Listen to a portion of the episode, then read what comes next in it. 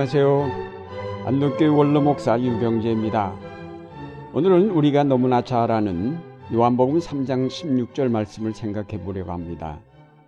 이 구절은 아주 짧은 한 절이지만 하나님의 큰 구원의 역사를 잘 요약해 놓았습니다. 먼저 하나님이 세상을 이처럼 사랑하사라고 하였습니다. 세상이란 말의 원어는 코스모스입니다. 코스모스는 우주로서 모든 생물과 자연과 역사, 인류와 영의 세계를 포함합니다. 그런데 이 코스모스는 죄 때문에 하나님의 세계에서 분리되어 나왔습니다. 세상은 하나님에게서 떨어져 나와 하나님을 대적하는 세계로 사탄에 의해서 대표되는 집단적인 인격입니다. 요한복음이나 신약 성경에서 말하는 세상은 단순한 우주 공간이 아니라 하나님의 세계에서 죄로 말미암아 분리되어 나온 세계, 그래서 하나님을 대적하는 사탄에 의해 지배되는 세계를 뜻합니다. 동시에 세상이라고 말할 때에 단순히 사람들이 살고 있는 이 땅만을 의미하지 않고 영적 존재인 사탄이 지배하는 영토 전체를 세상이라고 하였습니다. 이와 같이 하나님에게서 떨어져 나와서 그를 대적하기 때문에 이 세상은 멸망할 수밖에 없습니다. 그런데 하나님께서는 자기에게서 떨어져 나간 세상을 사랑하셨습니다. 자기의 유일한 아들을 그 세상에 보내실 만큼 세상을 사랑하셨습니다. 하나님께서 세상을 사랑하셨다고 말할 때 그것은 그 세상에 있는 어떤 개인이나 개체를 사랑하신 것이 아니라 자기를 떠나간 세상 전체를 사랑하신다는 것입니다. 그 세상에서 하나님께 복종하는 선한 존재들만 골라내어 구원하시는 것이 아니라 그 세상 전체를 원상 회복시키신다는 것 뜻입니다. 고린도후서 5장 19절에 보면 하나님께서 사람들의 죄과를 따지지 않으시고 세상을 그리스도 안에서 자기와 화해하게 하신 것이라고 하였습니다.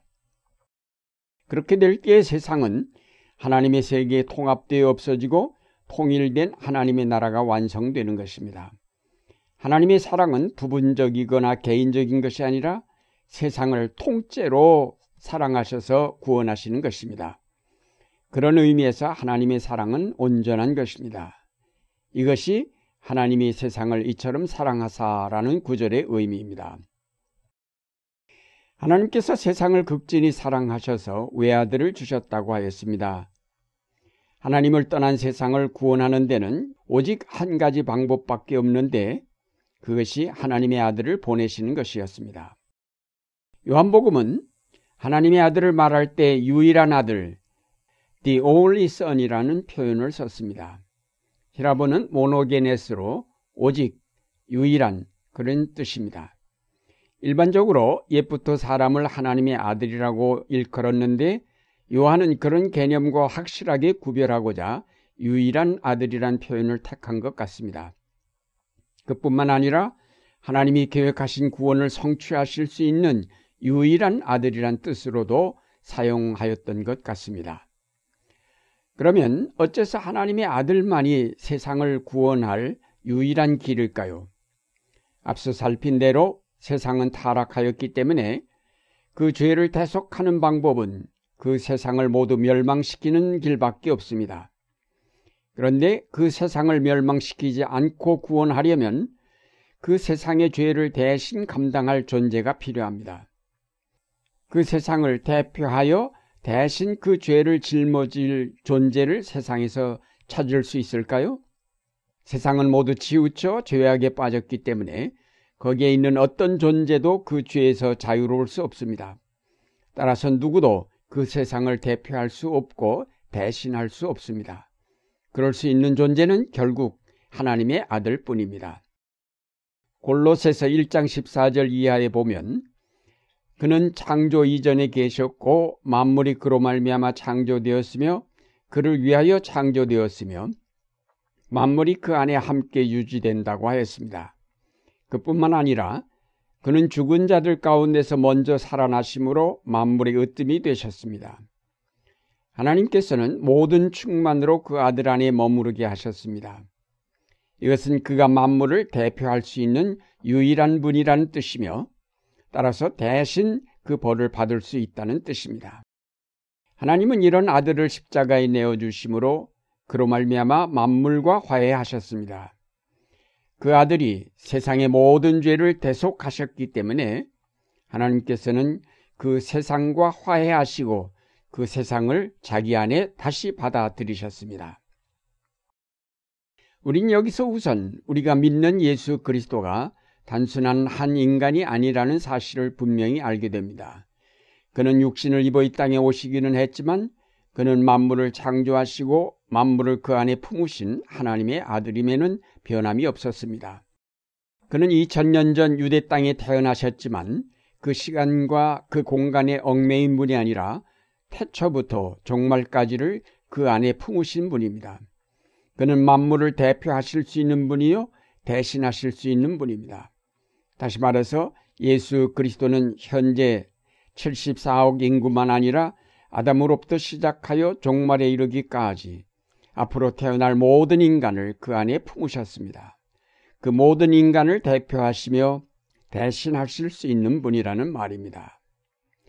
그의 십자가의 죽으심이 어떻게 온 인류의 죄를 대속할 수 있는가를 여기에서 이해할 수 있게 됩니다. 그는 만물을 그 안에 품으신 분이요 만물을 대표하시는 분이기에 그의 죽으심은 만물의 죽음이요 만물을 대신하신 죽음이십니다. 거기서 만물의 모든 죄값이 지불되었습니다. 동시에 그의 부활은 만물의 부활이 되었습니다. 모든 인류가 하나님의 아들과 더불어 다시 살아났습니다. 하나님에게서 떨어져 나갔던 세상이 다시 하나님과 화해함으로 하나님의 세계 안에 통합되어 세상은 하나님 나라로 변화되었습니다. 하나님의 아들이 아니고서는 누구도 이런 구원의 역사를 이루어낼 수 없습니다. 그런 의미에서 오직 예수 그리스도만이 우리의 구주가 되십니다. 그를 통하지 않고서는 어디에도 구원은 없습니다. 다음으로 누구든지 그를 믿으면 멸망하지 않고 영생을 얻을 것이라는 말씀을 보겠습니다. 여기서 누구든지라고 말할 때 그것은 아담으로부터 시작하여 모든 사람과 모든 피조물을 포함한다고 해석할 수 있습니다. 특히 죽은 자의 세계에도 예수 그리스도의 복음은 전파되었고 거기서 예수를 믿으면 멸망하지 않고 영생으로 들어가게 된다고 볼 수 있습니다. 종합적으로 볼 때에 하나님의 구원의 역사는 살아있는 자들에게만 일어나는 사건이 아니라 앞서 말씀드린 대로 세상 전체를 구원하시는 역사이기에 죽은 자와 산 자 모두에게 일어나는 사건임을 알 수 있습니다.